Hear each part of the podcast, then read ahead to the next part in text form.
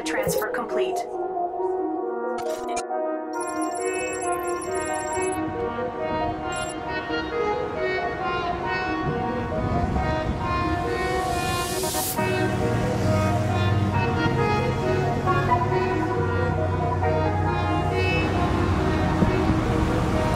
Добро пожаловать на свободу. Привет, привет.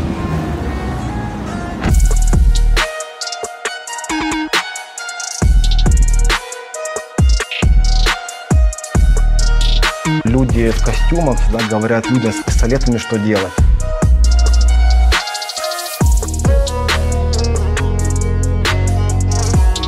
Прокурор просто делает заяву в суде, начинается уголовное дело.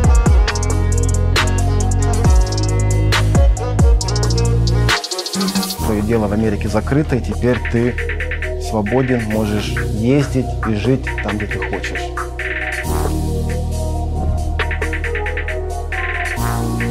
Друзья, привет! Новый выпуск Люди Про, и это первый выпуск, который снимается за границей, первый выпуск, который снимается не в Москве и не в России. И если вы вдруг забыли этого дядю, то сейчас он все объяснит, э, кто он и почему мы снимаем здесь. И вот мы сейчас сегодня в Дубае, как вы видите, и мы немножко расскажем, что поменялось в моей жизни. Игорь, рассказывай, кто ты, кто ты есть. Меня зовут Игорь Литвак, я уголовный адвокат э, в США. Вы, кстати, могли увидеть уже у нас в нескольких выпусках. Мы с Бэтби снимали с Игорем, там делали телемост. Очень интересно, посмотрите, как устроено правосудие в США. Уголовное право там с комментариями Бэтби, если еще помните такого. Да, и я занимаюсь уголовным правом.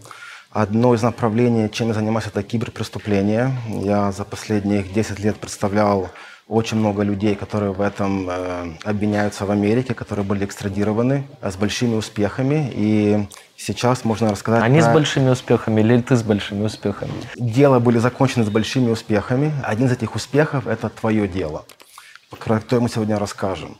И, как, наверное, уже все поняли, так как ты не в России, мы смогли твое дело закрыть. Это заняло нам три года почти. Э, в этом августе было бы три года. Это была очень длинная история, э, как мы это все сделали. Э, это было совпадение многих разных факторов. Нам очень повезло в каком-то смысле. Также ту стратегию и тактику, которую я использовал, привело к тому, что твое дело в Америке закрыто, и теперь ты свободен, можешь ездить и жить там, где ты хочешь. А где интересно? Вот я до поездки сюда думал, что мне будет интересно пожить в Дубае. Сейчас, когда в 10 утра я встаю, ухожу в отель, и тут 40 на улице, мне уже это стало сильно неинтересно. И, кстати, по ценам в Дубае, ну, за день уходит примерно туда-сюда на пиво, парковку, там, не знаю, отель, ну, 300-400 долларов за день, если вы вдруг не знали.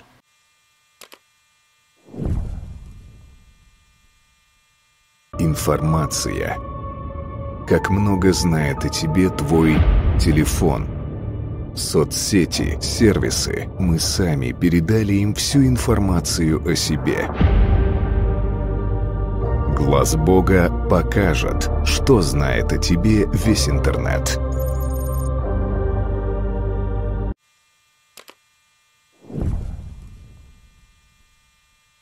Как это все началось? Я хороших отношениях с Bad B, Влад Харахорин. У него был э, веб-сайт, э, если ты помнишь, такой Cyber, Cybersec, да. В 2020 году я с ним как бы по этому сайту сотрудничал. Мы писали там разные статьи для него, я у него делал рекламу. И я помню, это был самый пик пандемии по-моему, был июль или август 2020 года. Я как-то разговаривал э, с Харахорином, Бэт Би, он мне говорит, ты слышал когда-то о таком человеке Сергей Павлович? Я ему сказал, нет, никогда не слышал. И он мне говорит, ты знаешь, у него есть очень интересный канал. Он там обсуждает разные интересные темы, также включая про киберпреступления и другие интересные темы. Тебе надо как бы на этот канал посмотреть. И он мне также говорит, ты знаешь, кстати, он, э, у него тоже, значит, э, какие-то проблемы с Америкой, и поэтому он не может выехать с России. Окей, значит, мне это сказал, я об этом как бы, ну, проблемы, проблемы, что я могу сделать. Прошло пару недель, я в конце концов к этому дошел, пошел на твой канал на Ютубе. И в то время у тебя, по-моему, было что-то там 250-275 тысяч э, подписчиков. Самое интересное, что когда я говорю, нам повезло, вот в каком-то смысле. Я когда зашел на твой канал, первое, что я сделал, я не знаю почему, потому что я это никогда не делал ни в каких других каналах. Первое, что я сделал, я пошел на первых два видео, которые ты запостил. Я думал, нажал кнопку подписаться. Не, Вы, не. кстати, нажмите, если до сих пор не нажали еще. Первое, что я сделал, это я не знаю почему, меня просто когда потянуло на это. У тебя там уже было, по-моему, сотни видео, ага. что типа такого. И я просто пошел на первое видео, которое у тебя на этом канале запостано. В этом видео ты рассказываешь свою историю. Ты расскажешь свою историю, как у тебя значит, было уголовное дело в нулевых, как тебя в Беларуси арестовали, что ты получил большой срок, и что по таким же, таким же обвинениям тебя хотят экстрадировать в США. И меня это так задело, вот серьезно, вот я когда посмотрел твое видео, то я не мог понять, как, как это возможно, что человек, который уже отсидел 10 лет, уже как бы понес наказание за те дела, которые он сделал, как его могут привести в Америку за то же самое. Я этого не мог понять. Ну, что я сделал? Значит, я начал делать легальный research. Я даже с тобой не говорил, я даже не сказал об этом, об этом Bad B. Я просто начал делать как бы юридическое изучение. Uh-huh. Я хотел понять, как мы можем это дело закрыть. Я нашел такую тему. А в тот момент, кстати, я начал тебя как бы гуглать э, в американских судах, и я нашел твое дело в Америке. Твое дело было в Сан-Диего. Это в Калифорнии, Сан-Диего, в федеральном суде. И, кстати, это тоже одно из совпадений, потому что у меня в тот же самый период уже шло дело с другим человеком в том же суде, тоже россиянин, и у него в том же суде было уголовное дело. И я, у меня как бы уже был опыт с этой прокуратурой и с этими судами, как бы в Сан-Диего. Но Сан-Диего далековато от тебя.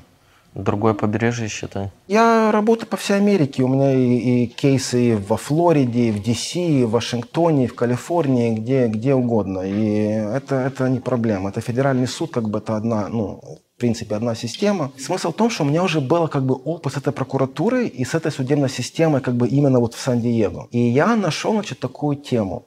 Есть такое понятие, называется, но на английском называется stale complaint – Потому что когда я нашел твое дело в этом суде Сан-Диего, все, что в суде висело, это просто комплейнт. Uh-huh. То есть что такое комплейнт? Э, в Америке как начинаются уголовные дела? Двумя способами. Или агент, ну, федеральный агент, файлает комплейнт, это просто как бы жалоба, где он пишет статьи, которые ты как бы в тебя обвиняет, которые ты нарушил, плюс ну как бы факты, которые ты сделал, чтобы эти статьи нарушить. Ну как подозрение, да это как бы начало криминального уголовного дела. Это комплейнт. Но на основании этого комплейнта нельзя как бы довести дело до суда присяжных. Для того, чтобы довести дело до суда присяжных, прокуратура должна сделать indictment. Это очень как бы уникальная система в Америке, потому что как работает в большинстве странах. Прокурор просто делает заяву в суде, начинается уголовное дело. В Америке немножко по-другому. В Америке, если это тяжкое преступление, то есть тяжкое преступление, любое преступление, где максимальное наказание больше года. Больше это, года? Да, больше Уже года. тяжкое? Это тяжкое, да. Это может доходить до смертной казни. Мало тяжкое преступление – это там, где максимальное наказание – это год. Тяжкое преступление – год, но больше года до смертной казни. В Беларуси, например, менее тяжкое – это до 6, тяжкое – до 12, ну, а особо тяжкое – выше 12 уже.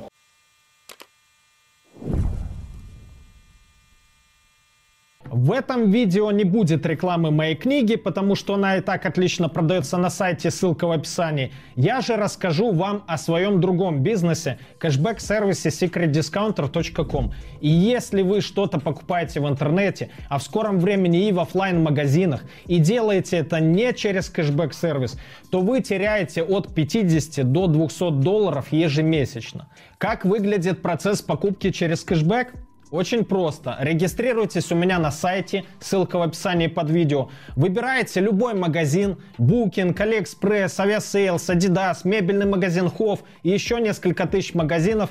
Переходите на него с нашего сайта. Магазин видит, что вас за покупкой привели мы, начисляет нам комиссионные, которые мы впоследствии делим с вами, причем вам достается больше, чем нам. И я оставлю ссылку под видео, и вот в этом углу экрана при регистрации по которой вы получите золотой, то есть практически максимальный статус лояльности в нашей системе. И с первого дня будете получать кэшбэка на 20% больше, чем другие пользователи. Ах да, совсем забыл, на сайте есть промокоды, которые прекрасно работают в связке с кэшбэком, и вы получаете выгоду и по купону, и кэшбэк сверху. Отслеживание посылок более 400 почтовых и курьерских служб, проверенные компании по доставке покупок из-за границы и многое другое.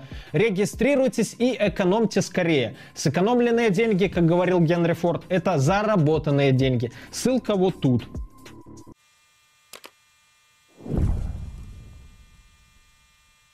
И когда я нашел твой кейс в Сан-Диего, все, что мы видели, и все, что до сих пор там есть, это просто комплейнт. То есть там не было индайтмента. Что такое индайтмент? В Америке как работает система? Если прокуратура тебя обвиняет в тяжком преступлении, перед тем, как довести дело до суда присяжных, они должны это улики, которые у них есть, показать как бы людям, обычным людям с улицы, набирается такой панель, как бы panel of people, как панель людей, как бы группа людей, от 16 до 23 людей. Они приходят в суд, там даже судья нет, судьи нет, там просто прокурор.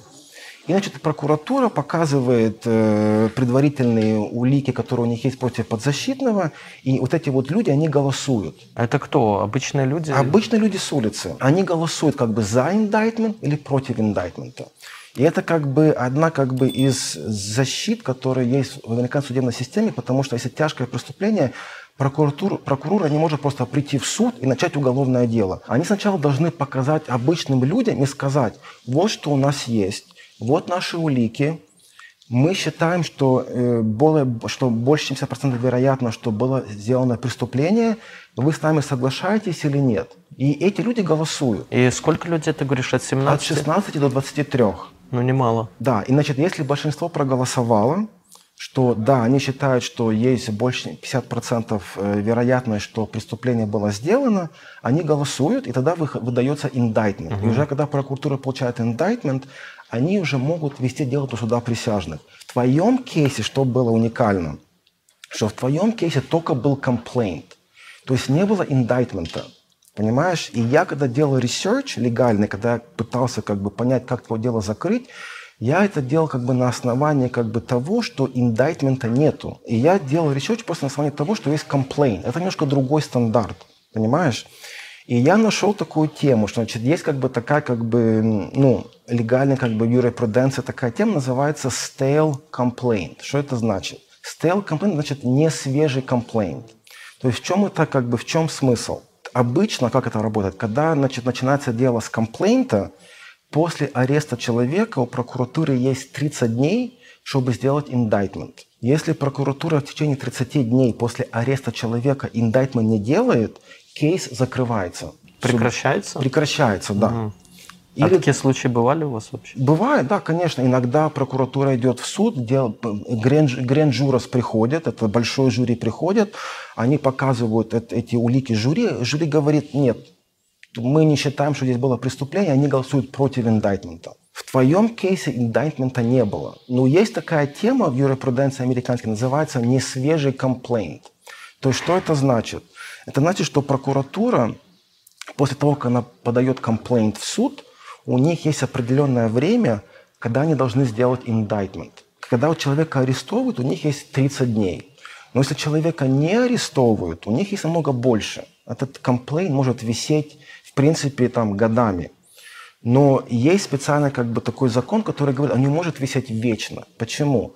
Потому что если они файлуют комплейн в суде, да, и они никогда не делают индайтмент, никогда не вызывают гранд-журас в суд. Так кейс может висеть, допустим, 10-20 лет, ты об этом не знаешь. Или, допустим, ты, не, ты с этим делом не, не воюешь. Забываются факты, забываются, свидетели забывают. Ты теряешь улики. И понимаешь, и потом ты не можешь себя защищать. Ну вот как в моем случае, меня обвиняют там прошло уже 2004 год, ну, 19 лет прошло, я уже реально не помню, я даже ников многих не помню. Бэтби, вот только тебя помню, еще там пару человек. Привет, Оля. Так вот, вот в этом же весь смысл, то есть какой, какая логика?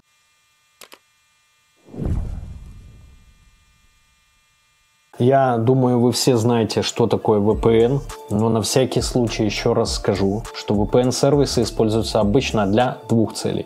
Первое – это для доступа к заблокированным сайтам, и второе – для смены вашего реального IP-адреса со всеми вытекающими плюшками. В интернете, само собой, можно найти много сервисов, но принципиально все они делятся на два типа – платные и бесплатные.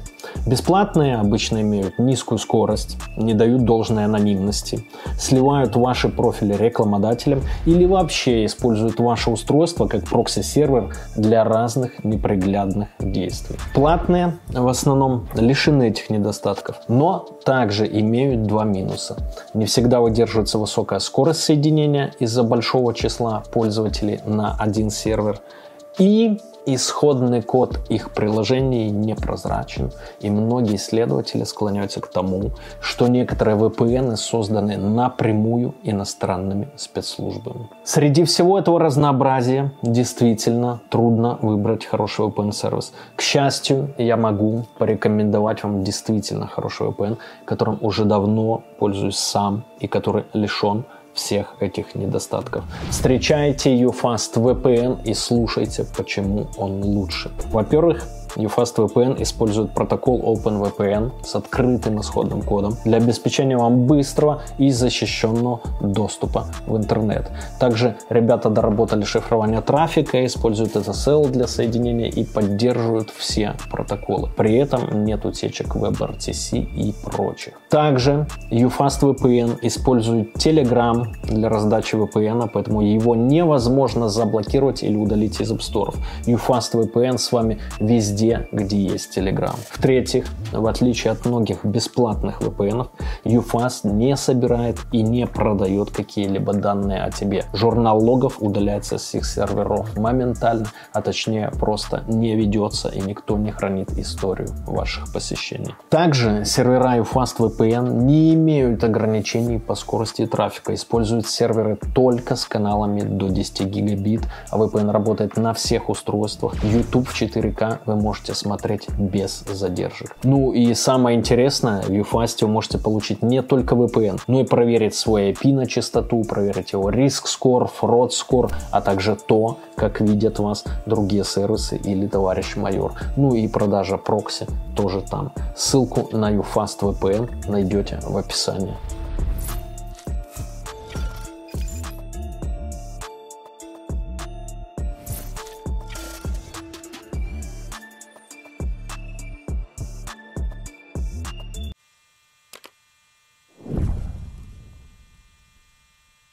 Комплейнт не может висеть в суде вечно до индайтмента, потому что если он там висит вечно, в конце концов дойдет до такого, что ты не сможешь себя защищать.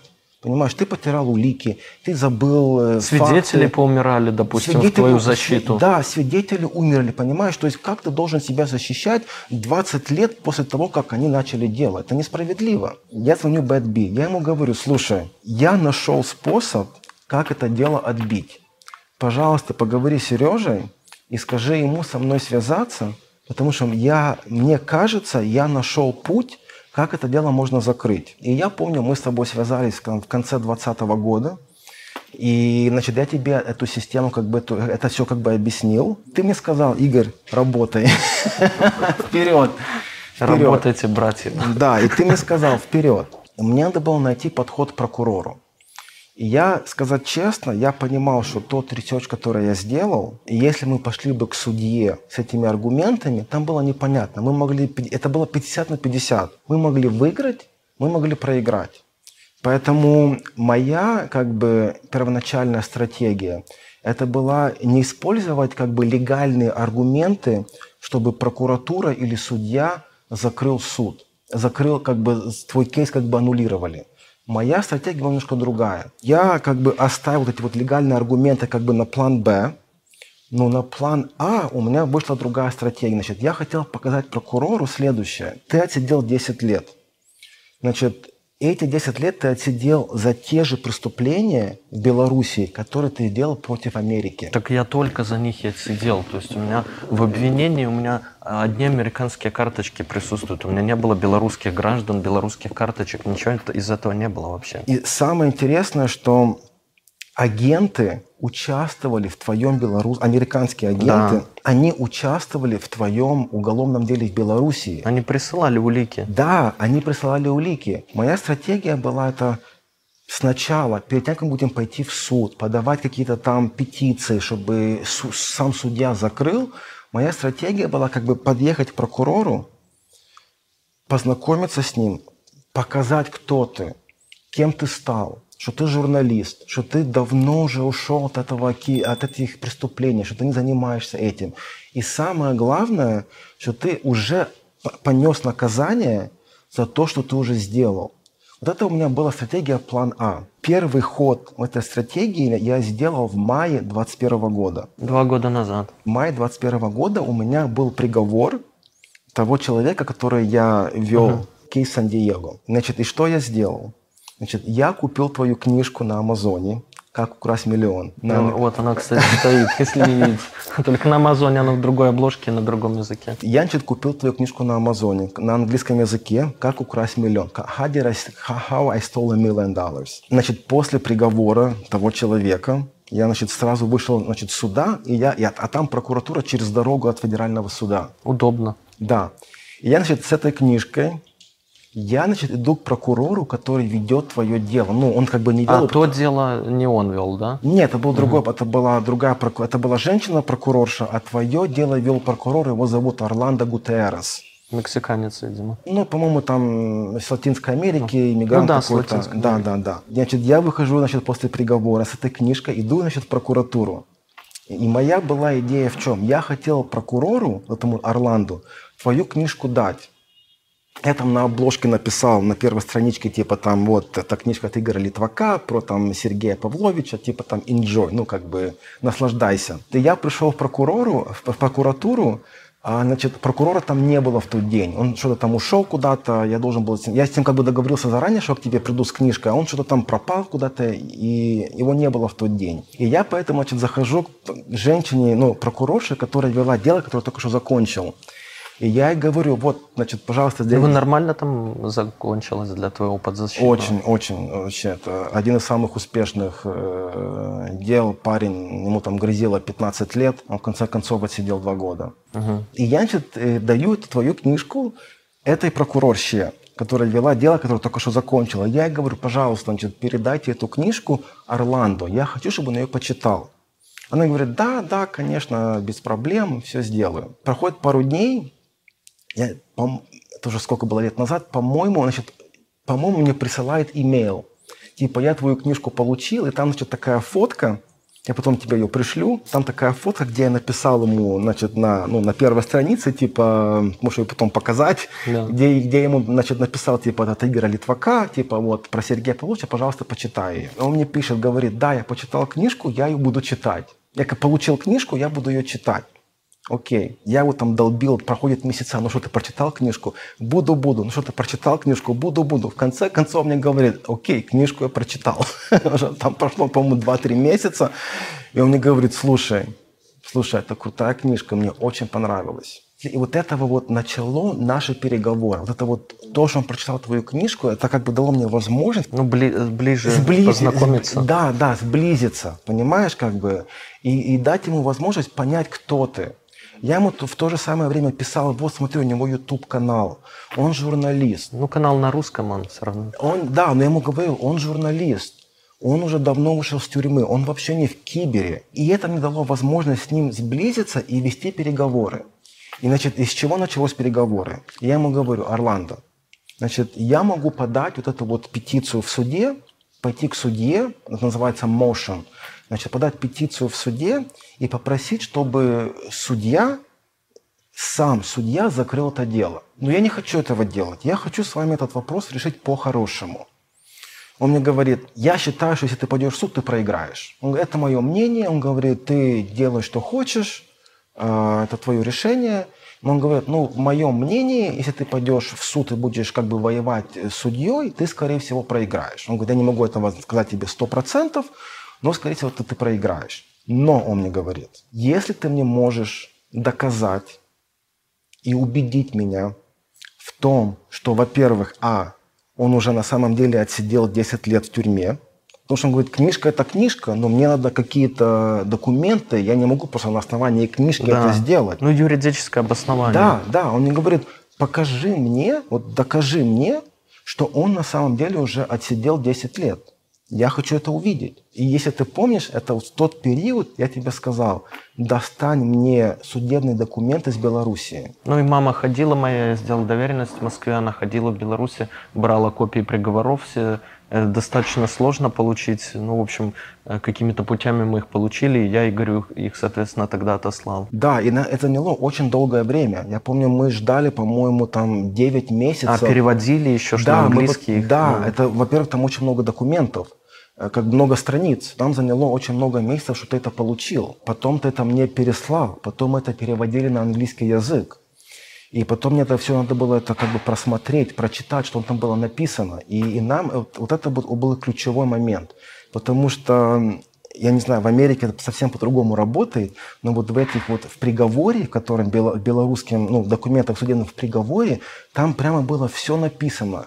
Какие были улики, по каким... ка- Потому что в Америке так не работает. В Америке тебе говорят, вот приговор, все, до свидания. То есть нет уточняющих данных Не, никаких не, объясняющих. Когда идешь на приговор, тебе просто говорят, вот ты там взял сделку или ты там проиграл суд присяжных, обе стороны делают маленькие там речи, одна сторона просит одно, другая сторона просит другое, и судья там, может быть, там скажет там три минуты там или минуту там какую-то маленькую речь и приговор.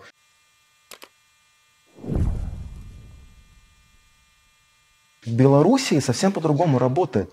В Беларуси на приговоре там описывается все дело с начала до конца, какие были улики, на каком основании нашли его э, виновным, что там, какие-то какие там были расследования, э, какие были карточки. Но И- большую часть они берут, э, копируют из обвинительного заключения. То есть это не все, естественно, сам судья пишет, а судьи никогда у нас и не пишут приговоры. То есть приговор пишет помощник, с- секретарь, в общем, пишет, а судья просто роспись ставит и печать. И нам это тоже повезло с одной стороны, потому что в этом приговоре, это был официальный документ из белорусского суда, там были печати, подписи, то есть все было как бы, ну, официально. И вот в этом приговоре просто было написано черному по белому, что, ну, что ты сидишь за преступления, которые были сделаны против Америки. Да.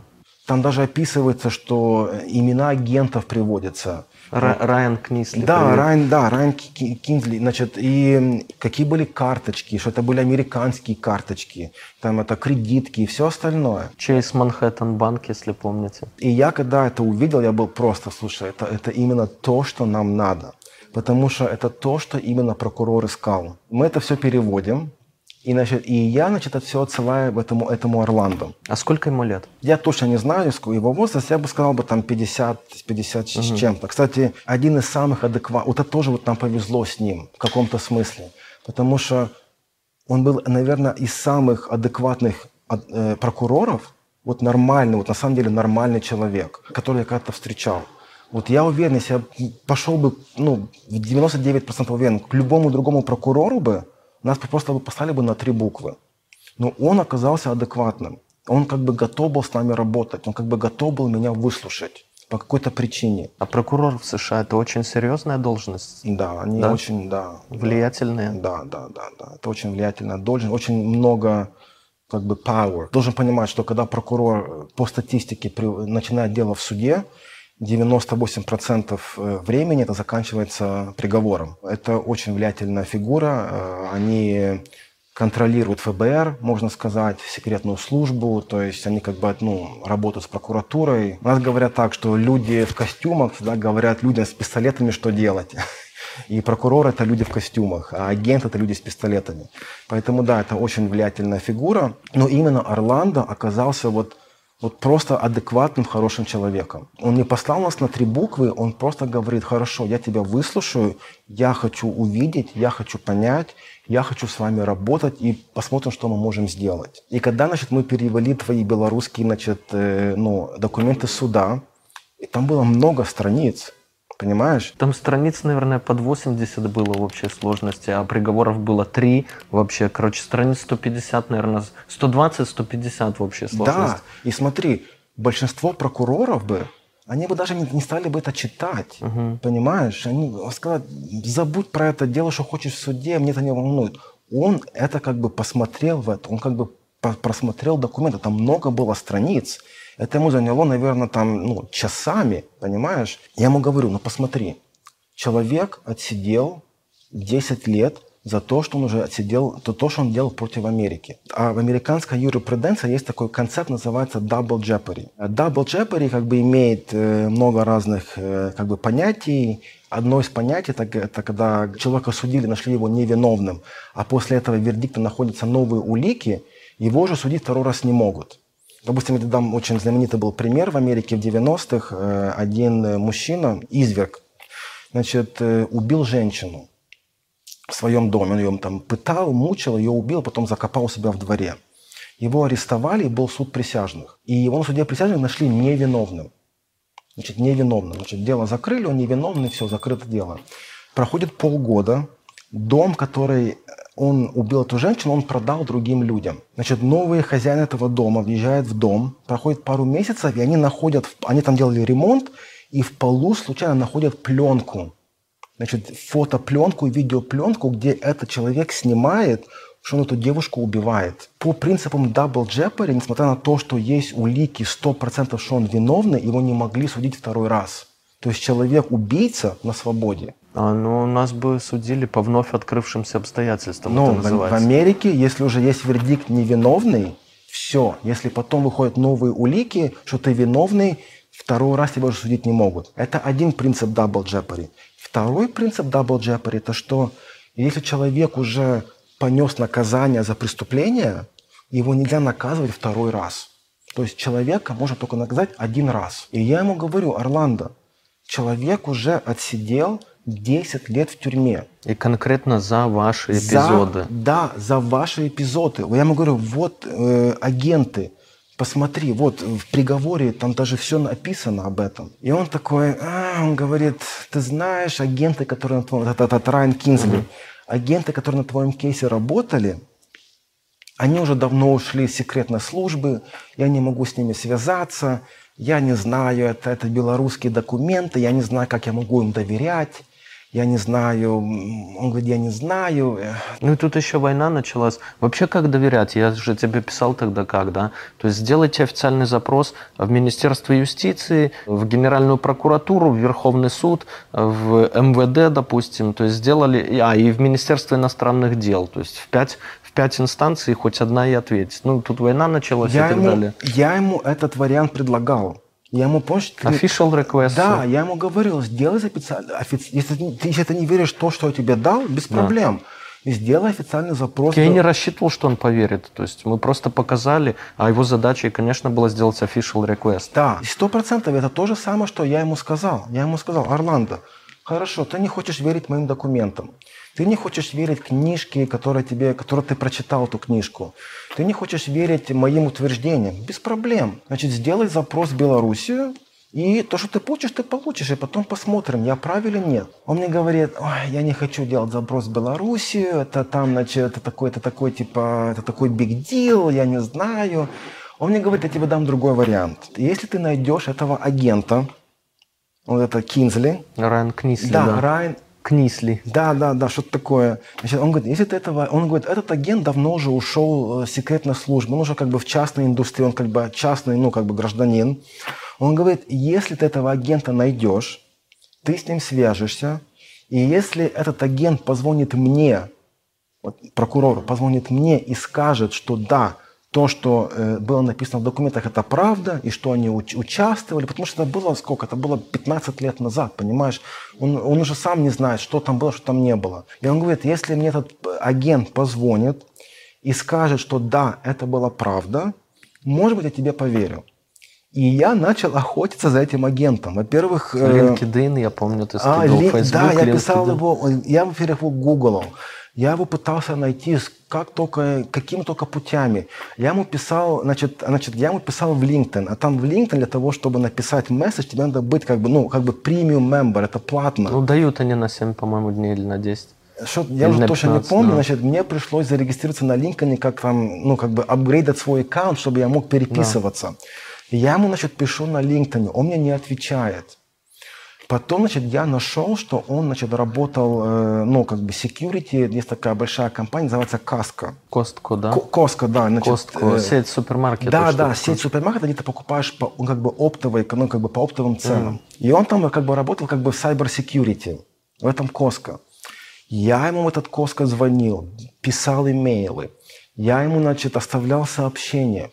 Он меня просто меня игнорировал. Я не знаю почему. Просто не перезванивал. Я ему и такими путями, и такими путями. Ну, ты думаешь, твои сообщения там и что-то до него дошло все? Он просто игнорировал или он все-таки еще не дошло? Но, но я ему оставлял голосовое сообщение на его как бы телефоне в Коско. То есть я ему звонил, поднимал трубку его секретарша. Я говорил, можно поговорить с Райаном. Он говорит, я тебя, я тебя переведу на его линию. Поднимался авто, ну, как бы автоответчик, и я оставлял сообщение. Несколько раз так. Я думаю, что он, наверное, ну, должен был это услышать. Или от секретарши узнать, что я звонил. Я ему на LinkedIn писал, я ему имейл. Он меня просто просто меня игнорировал. Проходит какое-то время, и я, значит, звоню, звоню обратно Орландо. Я говорю, Орландо, я... No way. А? No way. Я ему говорю, да, я говорю, что я не могу как бы, ну, добиться до него, я не знаю, ну, я не знаю, что делать, понимаешь? То, что ты просишь, это, в принципе, невозможно. Поэтому вот я ему сказал, он работает в Коско, может быть, ты можешь с ним связаться? Он мне говорит, нет, я не буду ни с кем связываться, это вообще я занят, там, значит, э, туда-сюда, э, я не хочу, мне это не интересно, вот если ты его найдешь, я с ним поговорю, может быть, я что-то там передумаю. И я продолжал его искать, но в конце концов я понял, что с Райаном у меня ничего не получится. И поэтому мне надо было как бы разработать другую стратегию для того, чтобы, ну, как бы этот кейс продвинуть вперед. И тогда, если ты помнишь, в мае, значит, я написал большое там 15-страничное письмо, это было май 22 года, год назад, ну, почти год, немножко больше, чем год назад. Я ему пишу громадное письмо этому прокурору Орландо. У тебя это письмо есть. Если ты хочешь, не мы знаю, покажем на экран, если- да, если ты- аргументы мы используем. да, если ты хочешь там его запостить на Ютубе, ну, это твое решение уже. Я ему написал, значит, громаднейшее письмо. 15 там 14 страниц. Как экспонаты, я к этому письму пр- приложил, по-моему, там 14 было экспонатов. Там были, значит, твои... Ну, эти примеры, прецеденты, да, ты При- имеешь там, были, там были прецеденты, плюс там значит, были вот эти вот э, документы, которые мы получили из белорусского суда. Там были много разных вещей. И я в этом письме делаю разные аргументы. Первый аргумент я ему как бы делаю, я ему говорю, что смотри, если мы пойдем в суд, если мы будем, если я, если я подам петицию в суде и пойду к судье, буду эти аргументы делать, мы можем выиграть на основании этого, допустим, этого и этого. Это первый был мой аргумент. Второй аргумент это был double jeopardy. Я ему говорю, ну, Орландо, посмотри, вот есть прецеденты, вот есть законы. Ты там, по-моему, на Double Jeopardy там около семи примеров привел, что вот такое уже было. Да, да, я ему говорю, что ну, человек отсидел 7 лет, 10 лет в тюрьме. И плюс я ему говорю, что вот еще, то есть аргумент, что complaint, я еще в то время не знал, что у тебя был indictment, это потом случайно, сейчас расскажу, узнали, что у тебя есть indictment. Потому что если я бы знал бы это, я бы по-другому к- к этому подходил бы. В тот момент я только знал, что у тебя есть complaint, и все.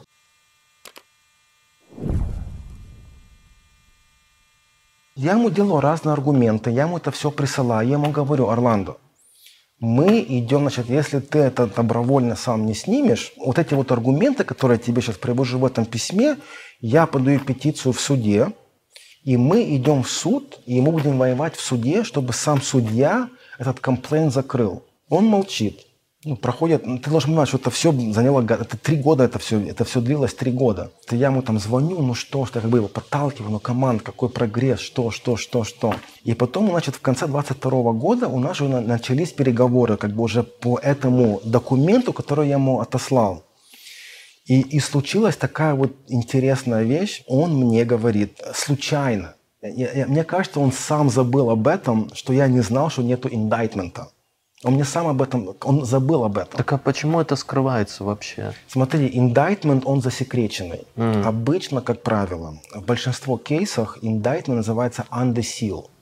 То есть он засекречен, и он только как бы открывается после ареста человека. Причина почему? Потому что они не хотят, чтобы человек в большинстве случаев знал, что у него- против него есть уголовное дело, потому что если он знает, он будет скрываться, Там есть много как бы моментов. Угу. И в тот момент, 20, э, все этот период до конца 22 года, я вообще не знал, что у тебя есть индайтмент, что они этот кейс показали гранд-жюри. Все эти аргументы, которые я делал, что типа комплейнт не свежий, что там есть определенные сроки между комплейнами и индайтментом, которые, они были, которые были нарушены. Эти все аргументы относились только к комплейнту. Как только у тебя получается индайтмент, большинство этих аргументов, они отпадают. Да, документ... Ну, Double Jeopardy Double Jeopardy нет, Double Jeopardy нет. Но все равно я понимал, что это как бы не такой самый сильный как бы аргумент, чтобы это дело закрыть. И мы, значит, с ним ведем переговоры. Значит, я вот я ему звонил постоянно. Он, я вот так уже его задобал, э, за, забодал, что это вообще надоело ему. Я уже думал, господи, он наверное, скоро мне уже на трибуку пошлет меня, типа, а, а, а, отстань от меня. The number you have dialed uh, not available. Да, да, да. Сто процентов, сто процентов. И в конце года, значит, в конце 20 2022 года я уже понимаю, что он уже просмотрел этот документ, что он просмотрел все мои аргументы. Он почитал уже вот это вот белорусские документы все, которые, которые мы ему передали. Ну, да. Мне показалось, что он уже начал верить, то есть мы его убедили в том, что ты на самом деле отсидел за то, что ты уже, э, за то, что тебя обвиняют в Америке. Вот это была самая главная вещь. Ну, вообще, все же просто было, да? Просто отправь официальный реквест. Секретарю скажи, что, слушай, направь в белорусскую прокуратуру и в Минюст, там, на всякий случай, туда и сюда, в пять мест, отправь один и тот же запрос. Э, пришлите, пожалуйста, копию приговора суда. Все. Он Самый отка... простой путь Он был. отказывался это mm. делать. Просто отказывался. Ну, мы-то понимаем все, что это самый простой прям путь был я ну, для нас. Я ему говорил, у тебя есть специальный процесс, сделай заяву в Белоруссию, вам ответят не хочешь верить мне, да. ты поверишь белорусскому суду. Он это отказывался делать. И поэтому я вот, я вот, вот мучился год или больше для того, чтобы просто его убедить, просто убедить его, чтобы он нам поверил, что ты на самом деле отсидел 10 лет за то, что ты сделал против Америки. И самое главное, мы должны, я должен, моя работа была в чем? Убедить его, что ты уже пош, повел две вещи. Первое, что ты уже понес наказание за то, что ты сделал против Америки. Второе, что ты не занимаешься киберпреступлениями, uh-huh. что ты журналист, ты инфлюенсер, у тебя есть YouTube-канал, ты вообще от криминала ушел. И что просто по справедливости они должны это дело закрыть. У нас самый главный прогресс был в конце 22 года. Когда значит, я с ним начал вести переговоры, и во время разговора с ним у него случайно, мне так показалось, случайно вылетает с рта, в суде уже есть против тебя indictment не просто complaint, а indictment, которому там зафайлили там в середине, в середине нулевых, и он с того времени в суде висит. Мне показалось, что он даже не понял, что он проговорился. Понимаешь? Я не думаю, что он должен мне об этом был сказать. Мне кажется, что я с ним так давно уже работаю, он просто забыл все эти вот комплейнты, indictment, он просто проговорился. Он говорит, да, там есть indictment. Я когда это услышал, такой, вау. Я был в шоке. Потому что я понял, что большинство аргументов, которые я писал в письме в мае, они вообще отпадают. И что если мы пошли бы в суд с этими аргументами, 99% мы бы просто бы, нас просто бы послали бы, ну, мы просто бы проиграли бы. Слава Богу, что мы вот решили с ним работать по-хорошему, что мы не подавали петиции. Я просто с ним как по-человечески работал, без всяких там войн в суде, потому что с индайт, а, а, отбить indictment, complaint – это одна вещь. Там есть не свежий комплейн, да. это одна вещь. Indictment, отбить, но это ну, по американскому закону вообще невозможно. И значит, он мне говорит, да, там есть indictment, он говорит, ну, ты знаешь, да, ты меня уговорил, я, я верю тебе, что он отсидел э, за то наказание, которое он повел, э, которое он э, сделал против Америки. За то преступление, да. Да, да, значит, он за то преступление, которое он сделал в Америке, и причем в том 14-страничном письме, которое я ему прислал, я ему даже давал в этом письме примеры я ему говорю, посмотри, вот здесь написано Райан Кинзли. Ну, я делал тебе пометки, страница да. такая-то, страница такая-то, и обводил их. Я да, помню. так что я сделал? Значит, я взял твой комплейнт, который был публичный, я взял приговор, и я, значит, их сравнил. А, угу. я, в, этом, в этом же письме да, это да. все как бы описано. И я ему говорю, посмотри на американское обвинение и сравни его с белорусским приговором. Там почти то же самое. Ну, там то же самое. Значит, он мне говорит, Ты знаешь, да. Он прошло там, это, по-моему, уже был там начало 20, 23 -го года. Он мне говорит, хорошо, Игорь, ты меня убедил, я тебе верю, значит, я тебе верю, что, значит, он уже понес наказание за Америку. Но он мне говорит, ты понимаешь, что я не решаю все сам. Значит, я не могу просто сам по себе закрыть дело. У меня а он есть... прокурор, получается, округа, да? Он, да, дистрикт, дистрикт, ну, US Attorney его называют, ну, как бы US Attorney, ну, как бы District of Cali... Southern District of California, Южный дистрикт Калифорнии. И он мне говорит, ты знаешь, я не могу это дело просто закрыть, потому что я так решил. Мне это пойти к моему там супервайзеру. У меня, значит, там... То есть еще более вышестоящий да, прокурор? Да, да. Ну, это конечно... прокурор штата или кто у не, него? Не, ну, в прокуратуре он же не самая последняя инстанция. У него там есть менеджер. У него там есть как бы главный прокурор всего дистрикта. Uh-huh. Он говорит, я не могу просто так, это не мое решение единственное, я не один человек, который это решает. Мне надо пойти, значит, э, к моему супервайзеру, к моему менеджеру, к моему боссу, чтобы это им все показать это, значит, это им все как бы объяснить и посмотреть, что они скажут. Если э, они как бы согласятся, что как бы это дело, ну как бы справедливо можно закрыть, как бы может быть мы его закроем, но это должно занять времени. Он мне говорит, это займет какое-то время, там пару месяцев, э, я не знаю, я вообще не знаю, что мне супервайзер скажет, э, может быть, мне вообще откажут, я не знаю. Оно есть как есть, ну, если тебя иди к супервайзеру, что я могу сделать, иди к супервайзеру э, и посмотрим, что будет. В Америке, кстати, сейчас судят даже этого по трем статьям, он признает обвинение сына Байдена – да. вот этого Хантера. Да, Там налоговое преступление и обвинение в, не, в нарушении хранения оружия. Да, да. Он, он берет сделку на малотяжкое преступление. Они договорились, что тюрьмы ему, у него не будет, ему просто дадут, ну, дадут условно. условно да, да. Ну, вы представляете, probation. да, что вот в наших странах, там, в России, Беларуси и так далее, что сын президента вообще попадает под суд даже. Даже вы можете представить, даже хотя бы, чтобы кто-то посмел дело завести. То есть не то, что не говоря уже о суде. Вот э, ругают Байдена, там, ну, до смешного доходит, а вот сын его, тем не менее, э, я не, там, не хвалю там прям Америку, да, э, особо пока нет причин ее любить, но в целом, то есть там, наверное, все-таки как-то более прозрачно все и более открыто. Смотри, у нас хорошая система правосудия, она не, она не идеальна, ну, мое мнение, uh-huh. разные есть мнения, знаешь, спросишь 100 людей, получишь 100 разных мнений. Мое мнение, эта система хорошая. Она хорошая система, она не идеальная, там есть вещи, на которые можно работать, но в принципе, да, э, она независимая, и даже родственники политиков э, хватают э, уголовные дела. Даже, даже бывший президент Трамп, угу. сейчас его обвиняют в уголовном деле. Поэтому... И что ты, кстати, по Трампу думаешь? Я думаю, что ему плохо, плохие дела, что обвинения очень сильные. Это, это уже, у него сейчас два уголовных дела – в Нью-Йорке, и это штатный кейс, и, значит, во Флориде федеральный кейс. Плюс еще два дела у него идут. У него будет еще, ну, скорее всего, в конце этого лета у него будет еще дело уголовное в Джорджии, и потом другое федеральное дело в Вашингтон, Д.С. на то, что было 6, 6 января, когда там Конгресс... Да. Поэтому я думаю... Просто он же пытается обернуть дело так, что это э, политическое преследование с целью не допустить его до участия в следующих выборах. Это его теория, каждый имеет право на свою защиту. Метод защиты. Да, да, это каждый имеет право утверждать, что он как бы себя защищать, это, это нормально. Посмотрим, чем закончится суды присяжных. Но единственное, что я скажу, что уголовное вот это вот гранд-жюри расследование, которое началось в Америке, оно началось до того, как он объявил свою кандидатуру угу. на президента. И это играет тоже свою роль? Просто большинство людей говорят, что причина, почему он объявил свою кандидатуру на президента так рано. А, чтобы избежать чтобы уголовного избежать преследования? уголовного преследования.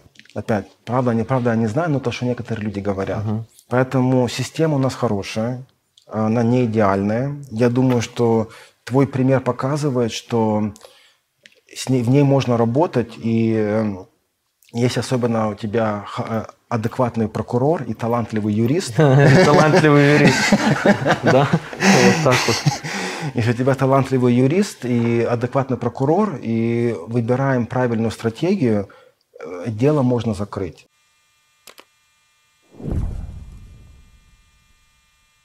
Значит, так что было в твоем кейсе? Значит, это уже мы уже пришли до 23 года. Он мне говорит, значит, нам надо на там супервайзер, я не могу это сделать решение сам, а, мне надо там посоветоваться. Да, там. ну в общем ждем, пока советуется. И мы ждали месяцами. Потому что я ему, я ему там, я не хотел как бы чисто его как бы бомбить на телефоне там каждую неделю.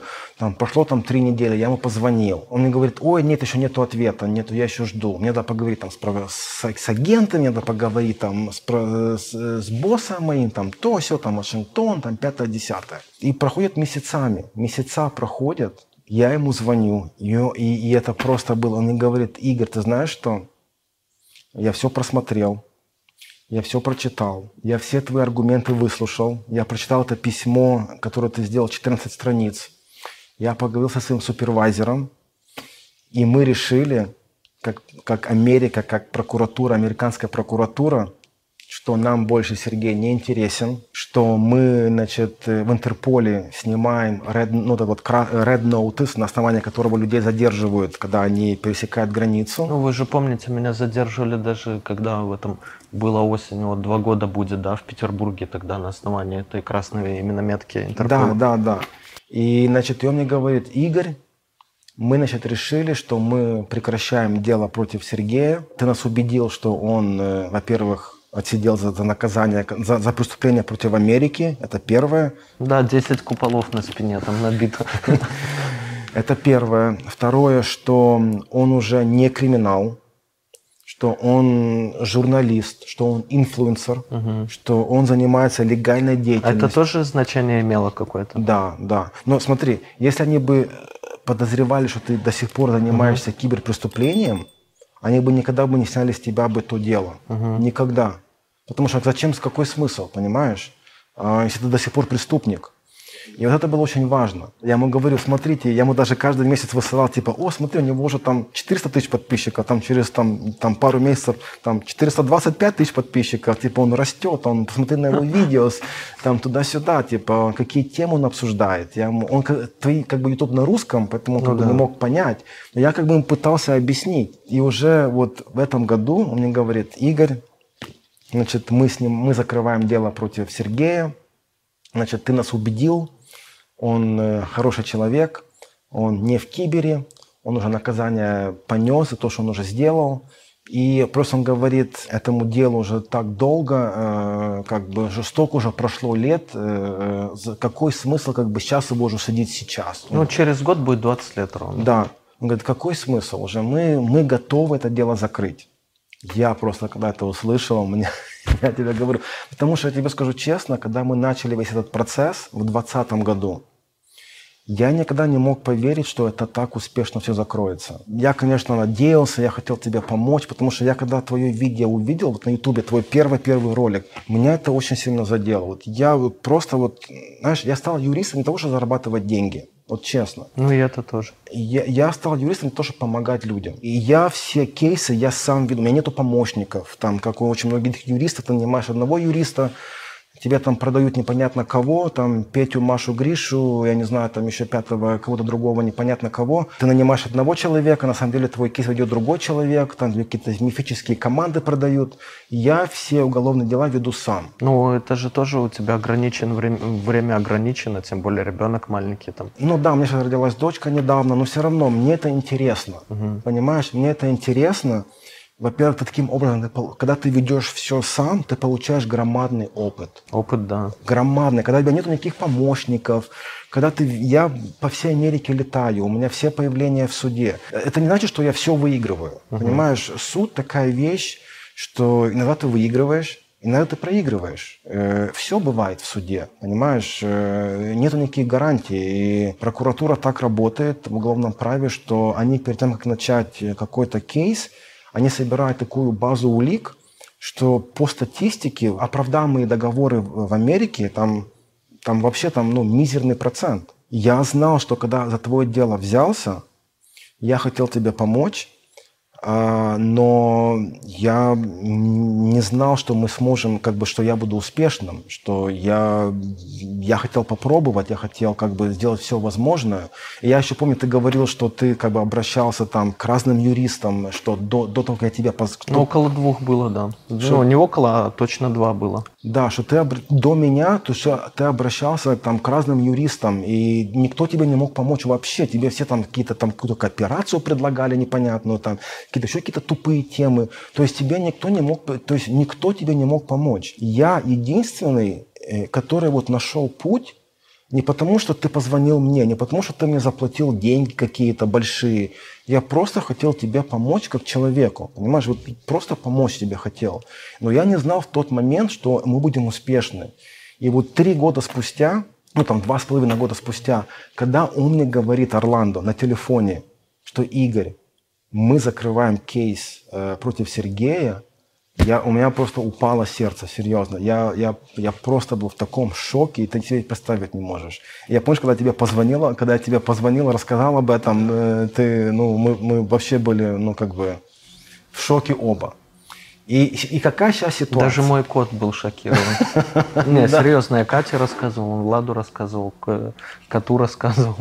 Все были в шоке. А, ты Бэтби рассказывал об Нет, этом? Владу своему. А, своему Владу, я понял, окей, окей. Да, значит, и, и, и что у нас сейчас есть? Значит, смотри, сейчас мы в Дубае, сейчас июнь, э, значит, сейчас конец июня 23 года. 40 градусов жары. Ой, это вообще ужас. Значит, что у нас сейчас на данный момент есть? Значит, забрали тебя с Интерполом. Да. Значит, в Интерполе теперь ты не, не находишься, теперь не заинтересованы тебя арестовывать, они не заинтересованы тебя судить. Но они должны пойти... Потому что что такое indictment? Indictment – это официальный обвинительный документ, который прокурор просто не может там, сам прийти в суд и как бы его забрать. Они должны получить разрешение судьи. Угу. Понимаешь? Это только судья, судья, только сам судья может indictment задисмиссать. Ну, как последняя инстанция, да? Да, да, это не может mm. сам прокурор. То есть прокурор может прийти в суд и как бы сделать рекомендацию, сказать, типа, вот судья, типа, мы хотим этот индайтмент задисмиссать, пожалуйста, ну, по таким-то, по таким-то причинам. Ну, в конце концов, это решает только судья. Это не решение прокурора. И были... Ну, это по всему миру так, в принципе. Финальную точку суд ставит, да. если уже дело передано туда, как бы. И, и самое интересное, что были ситуации, когда судья говорит «нет». Я не буду, я вам не разрешу этот indictment закрыть. Вот вы его подали, вы должны это дело вести до конца. Это не мои проблемы. Окей. Грен-жюри сказала, что было преступление, все. Так это в каких случаях такое бывает? Ну, это таких как бы экзотичных случаях. У меня такого никогда не было. Угу. Но ты об этом слышишь, что если, допустим, э, там э, человек, допустим, кооперировал или, допустим, какие-то другие причины, и прокурор говорит, мы хотим индайтмент задисмиссать. А судья говорит, как? Нет. Он сделал там такое тяжкое преступление. Это несправедливо. Он, допустим, там убил там два человека, а вы там какую-то маленькую кооперацию хотите дать им или, или кейс закрыть, или там какое-то маленькое дать ему наказание. Угу. Судья может сказать, нет, я этого не принимаю. Я вас заставляю, это очень редко бывает. В 95 кейсах, ну как бы 95% судья скажет так, как говорит прокурор. Но в принципе идея в том, что судья может отказать. Okay? Нету гарантии, что судья скажет «да». Поэтому на какой стадии мы находимся сейчас? У тебя есть этот индайтмент, который засекречен. Я даже его не видел. Сейчас просто лето, Сейчас а, как бы у нас конец июня, в Америке очень много людей в прокуратуре уезжают на отпуск. У нас вообще в августе там вообще все закрыто, э, ничего нету. А и не только прокуратура, но и сами, сами судьи, да, как бы уезжают на отпуск. Я уже сказал, они за тобой не гоняются, им ты не интересен. Они Red Notice в Интерполе сняли, и они не планируют тебя арестовывать и экстрадировать в США. Но у нас есть вот этот последний шаг э, остался – где мы должны пойти в суд, где прокуратура должна подать именно петицию в суд. И у нас будет слушание. У нас будет слушание в Сан-Диего, где, на, на, на котором на этом слушании, я надеюсь, что оно будет, я не знаю точно, у нас сейчас даты как бы точно нету, но я думаю, что оно будет э, или в сентябре, или в октябре.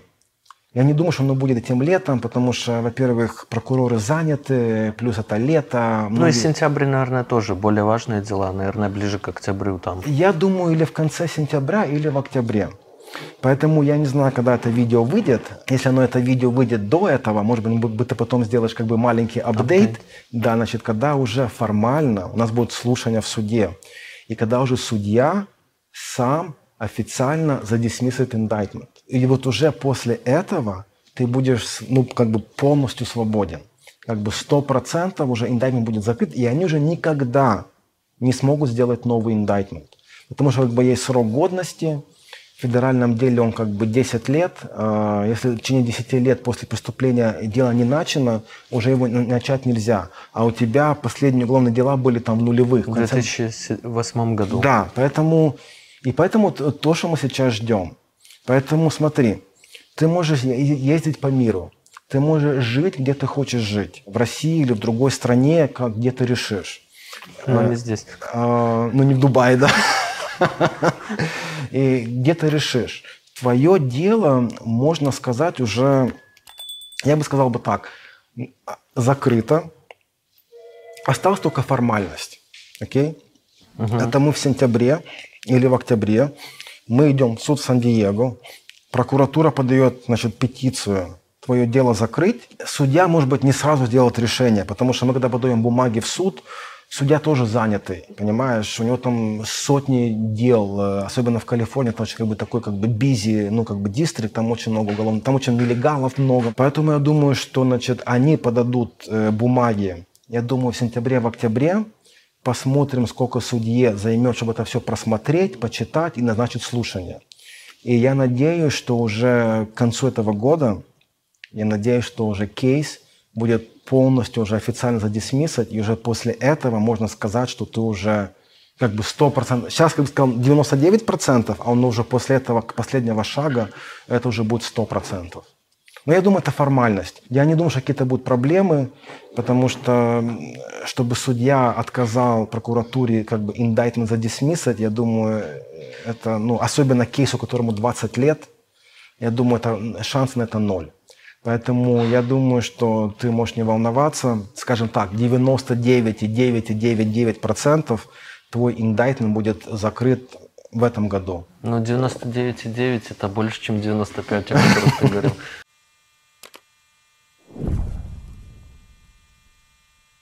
Такой вот получается выпуск, друзья, да, немножко э, волнительно все это было, волнительно было вылетать первый раз из, из России, э, зная такой послужной список за плечами, волнительно было проходить, я с женой в Грузию поехал, мы там кстати, Тбилиси мне очень понравилось. И после этого еще в Дубай прилетел, и нигде никаких не возникло проблем. Вот. Игорь Литвак, lowny.com, у него сайт, мы оставим под видео.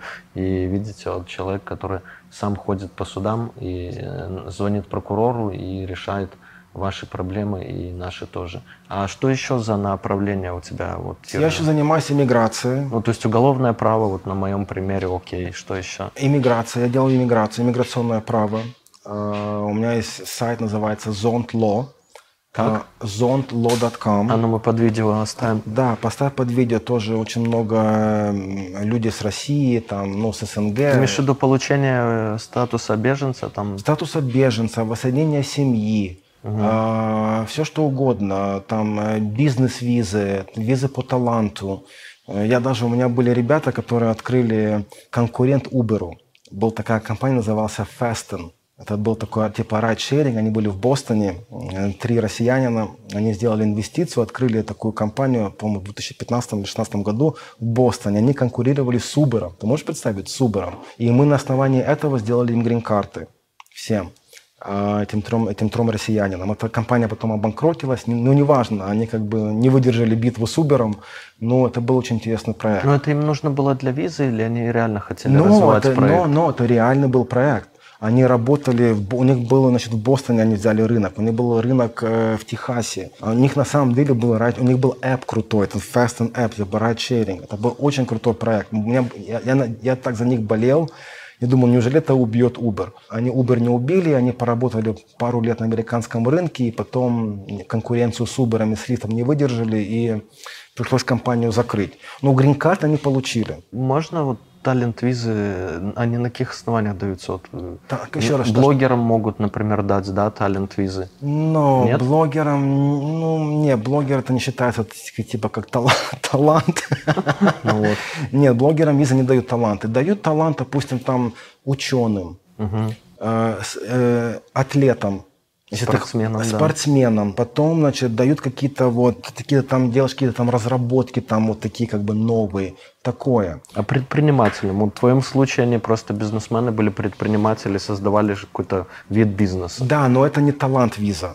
М. Талант виза немножко другое. Э, Предприниматель виза это немножко другое. То есть, когда человек открывает компанию в Америке и влаживает в Америку, в эту компанию деньги, и эта компания работает, и ты, будто там CEO, там Да. к- какой-то executive, тебе на основании этой компании, которая работает в США, дают тебе статус ПМЖ. Это один способ.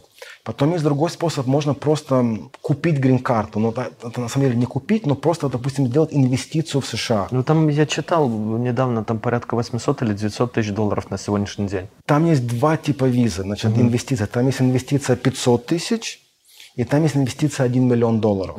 То есть тебе не надо никакой там открывать компанию. Ты просто, допустим, ставишь, допустим, ты вложил, допустим, она очень популярна сейчас в Америке, и, ну, одно время было влаживать в недвижимость. Ты как бы инвестируешь, допустим, миллион долларов в эту недвижимость. Ну, там кто-то строит небоскреб, ты ему дал миллион долларов. На основании этого ты можешь себе сделать грин-карту тоже. То есть вот такие способы. То есть есть H1B, то есть рабочие визы. Люди приезжают в Америку для, для работы там, да, на Google, там, на разные американские компании. Поэтому занимаемся этим. Сейчас, я бы скажу, последнее время, когда началась война, а, очень много россиян через Мексику, э, просто такая волна. Нелегалов? Они как бы легал, тебе объясню, как это работает. Очень много россиян едут в Мексику, ну, которые хотят как бы, ну, эмигрировать в США. Они идут в Мексику, в Мексике при- приходят в границу с Америкой и сразу идут к офицеру. То есть они, они пытаются пройти нелегально. Они доходят до американской границы и сразу к офицеру американскому, миграционному. И, значит, и они ему говорят, значит, вот у нас э, там по таким-то или по таким-то причинам мы хотим получить политубежище в США. Значит, и им дают, хорошо, без проблем. Значит, Так их, может, обратно вы, выпрут и все, идите в Мексику обратно. нет, нет, э, не могут. Он же еще не, не на территории Не, не, США. смотри, как это работает. Значит, первый, значит, первый, значит, ты, значит, подходишь к офицеру, и ты, значит, офицеру должен свою историю рассказать. То есть на каком основании ты просишь политубежище? На каком основании? Должен ему свою рассказать историю. Офицер – это первый человек, который эту историю слышит. Если офицер решает, что у тебя на самом деле есть, на основании той истории, которую ты рассказал, у тебя есть как бы основание на политубежище, тебе дают такую бумажку, в Америку впускают, в большинство случаев так и есть, их запуск- запускают в США, тебе дают там э, право на работу, и, допустим, там через полгода иммиграционный суд. И вот сейчас последний, вот когда началась война в Украине, э, очень большая вот волна э, россиянин через Мексику вот так сейчас приезжает в Америку. У меня сейчас просто там ну, куча кейсов э, по, по этому поводу, и э, посмотрим, чем это все закончится. У, у людей разные истории, там некоторые... Ну, с какой лучше всего идти? Ну, нету лучше, она должна быть правдивая, понимаешь? Не, ну любую можно сделать более-менее правдивую. Ну, допустим, по полу, ну, по гендеру, там, типа гей, например, ЛГБТ, да, может быть больше шансов. У баптистов меньше, к примеру, там еще что-то. Я бы не сказал бы, что вот э, если ты, допустим, гей, у тебя там больше шансов, чем, допустим, потому что тебя пресекали, потому что ты ходил на пикеты или, допустим, ты работал в штабе Навального. У обоих у этих как бы ну оснований есть хорошие шансы. Только надо понять, если у тебя есть доказательства, понимаешь? Мне иногда люди звонят, говорят, ой, я выходил на одиночный пикет, и меня там задержали. Окей, у тебя есть какие-то документы суда, у тебя есть документы с полиции, у тебя есть свидетели, у тебя есть фотографии. Мне надо какие-то улики. Просто прийти в миграционный суд просто рассказать историю, это недостаточно. Фотографии еще, может быть, какие-то там. Фотографии, там свидетели. У нас были случаи даже, но это было не с Россией, правда, у меня, был, у меня была клиентка с Нигерии, это с Россией никак не связано. Так мы, когда у нас когда было слушание, мы, значит, у нас было два свидетеля в Нигерии. Я организовал им, чтобы они пошли в американское посольство в Нигерии. и по видео в, в, в иммиграционном суде в Америке через видео давали показания. Такое тоже. То есть должны быть свидетели. Тебя просто с твоего рта рассказать историю, это недостаточно. Это просто недостаточно. Тебе надо что-то больше иметь. Но русским сейчас дают э, там политубежище в США?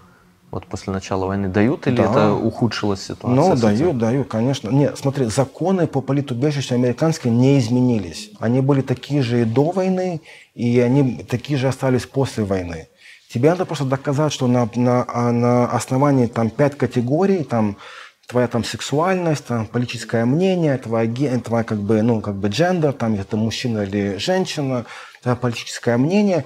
Вот на основании этих там, там пять категорий ты должен показать, что если ты вернешься, э, допустим, на родину, то, то может быть любая страна, неважно, Россия, куда, куда угодно, что тебя будут как бы пресекать, тебя будут репрессии, тебе нужна защита в Америке. Если ты это можешь доказать, Тебе дают, конечно, без проблем. Очень много россиян, которые... Ну смотри, война сейчас полтора года идет да. уже. Иммиграционные суды перебиты, они как бы заполнены. И люди, люди ждут суд, они могут ждать год-два. Люди, которые начали приезжать в феврале 22 у них только вот сейчас начинаются суды. Вот только сейчас. Поэтому как бы такой большой статистики, как бы, потому что она только начинается сейчас, большой как бы статистики нету. Я думаю, что там через год мы поймем. Но, в принципе, большинство людей, которые сейчас как бы, ну, то, что я вижу, по крайней мере, то, что люди утверждают, э, то, что люди, которые сейчас приезжают в Штаты, у них две причины. Или это поли- политические причины, допустим, они там в оппозиции, там э, их пресекали из-за этого, по каким-то там, ну, каким-то способами, там, или не сидели в тюрьме. Это одна тема. И другая тема – это э, гей. То есть они как бы, ну, они как бы гомосексуалисты, ну, как бы гей, и их на основании этого тоже пресекали. Вот эти вот две причины, которые ну, преследовали, вижу, да. Преследовали, да. Вот это вот две причины, которые я вижу больше всего. Я также занимаюсь, э, еще одно третье направление – это как бы семейное право и разводы. Я только недавно это начал, э, мы сейчас строим сайт на эту тему. Но это тоже одно из направлений, которое занимаюсь. Так, а, я так понял, ты под каждое направление делаешь отдельный сайт. Да, да, да, да. Это да. имеет свой эффект? Или, может быть, проще и логичнее вести под началом как бы одной компании, одной фирмы? Смотри, если я бы с самого начала бы, когда начал практиковаться, решил бы, что буду делать три вещи, может быть, я сделал бы один сайт. Или пять их, может в да, неважно. То есть, если бы, допустим, когда начал практиковаться в 2012 году, как бы, ну, юриспруденция, если бы я как бы в тот момент начал как бы делать, допустим, там иммиграцию, там уголовное право и семейное право, может быть, я бы в тот момент сразу бы сделал сайт на все три вещи. Но у меня была немножко другая история. Вот когда я начал практиковаться адвокатом, я пошел эксклюзивно в уголовное право. То есть я ничего не делал, кроме уголовного права. У меня была своя фирма, плюс я работал с другими, у меня была манхэттенская фирма, где я работал, как, ну, подрабатывал, ну, как бы не, не full-time, а part-time. Я у них работал. Поэтому у меня как бы первых пять лет только было уголовное право. Я ничего другого вообще не делал. И поэтому на основании этого я себе сделал сайт. Сайт, который был только на, как бы, ну, как бы направлен только на уголовку. И все. Если ты зайдешь на мой сайт, там, nyccrimelawyer.com, там только об этом. Там, кстати, и на русском, и на английском только об этом. И потом, когда уже позже как бы, начал как бы, ну, как бы расширять как бы, свои как бы, горизонты, как бы пошел там заниматься иммиграцией, и как бы пошел как бы заниматься уже семейными разводами, уже не было как бы смысла на этот сайт, который существовал, добавлять вот это вот, понимаешь, потому что у меня сайт nyccrimelawyer.com. Я не буду туда добавлять как бы миграционное право, да. понимаешь? Поэтому я решил, я сделал отдельные сайты для всего, из-за этого, потому что ну, так оно просто случилось. А во-вторых, э, просто как бы с точки зрения маркетинга, с точки зрения как бы SEO, оно лучше. Оно лучше, когда у тебя отдельные сайты, особенно когда ты делаешь там Google, ну, Google Campaign, там PPC, Pay Per Click, оно тоже как бы лучше работает. Когда у тебя отдельный сайт, у тебя отдельный как бы PPC ну, цель, целевой сайт, да? Да, да. Такой именно заточен под конкретную аудиторию. Да, да, да. Потому что люди, когда серчают э, на, на Гугле как бы юриста, они вбивают там определенные как бы search terms, и когда у тебя один сайт, там 10 разных тем, но это как бы, ну, путаница немножко, uh-huh. понимаешь?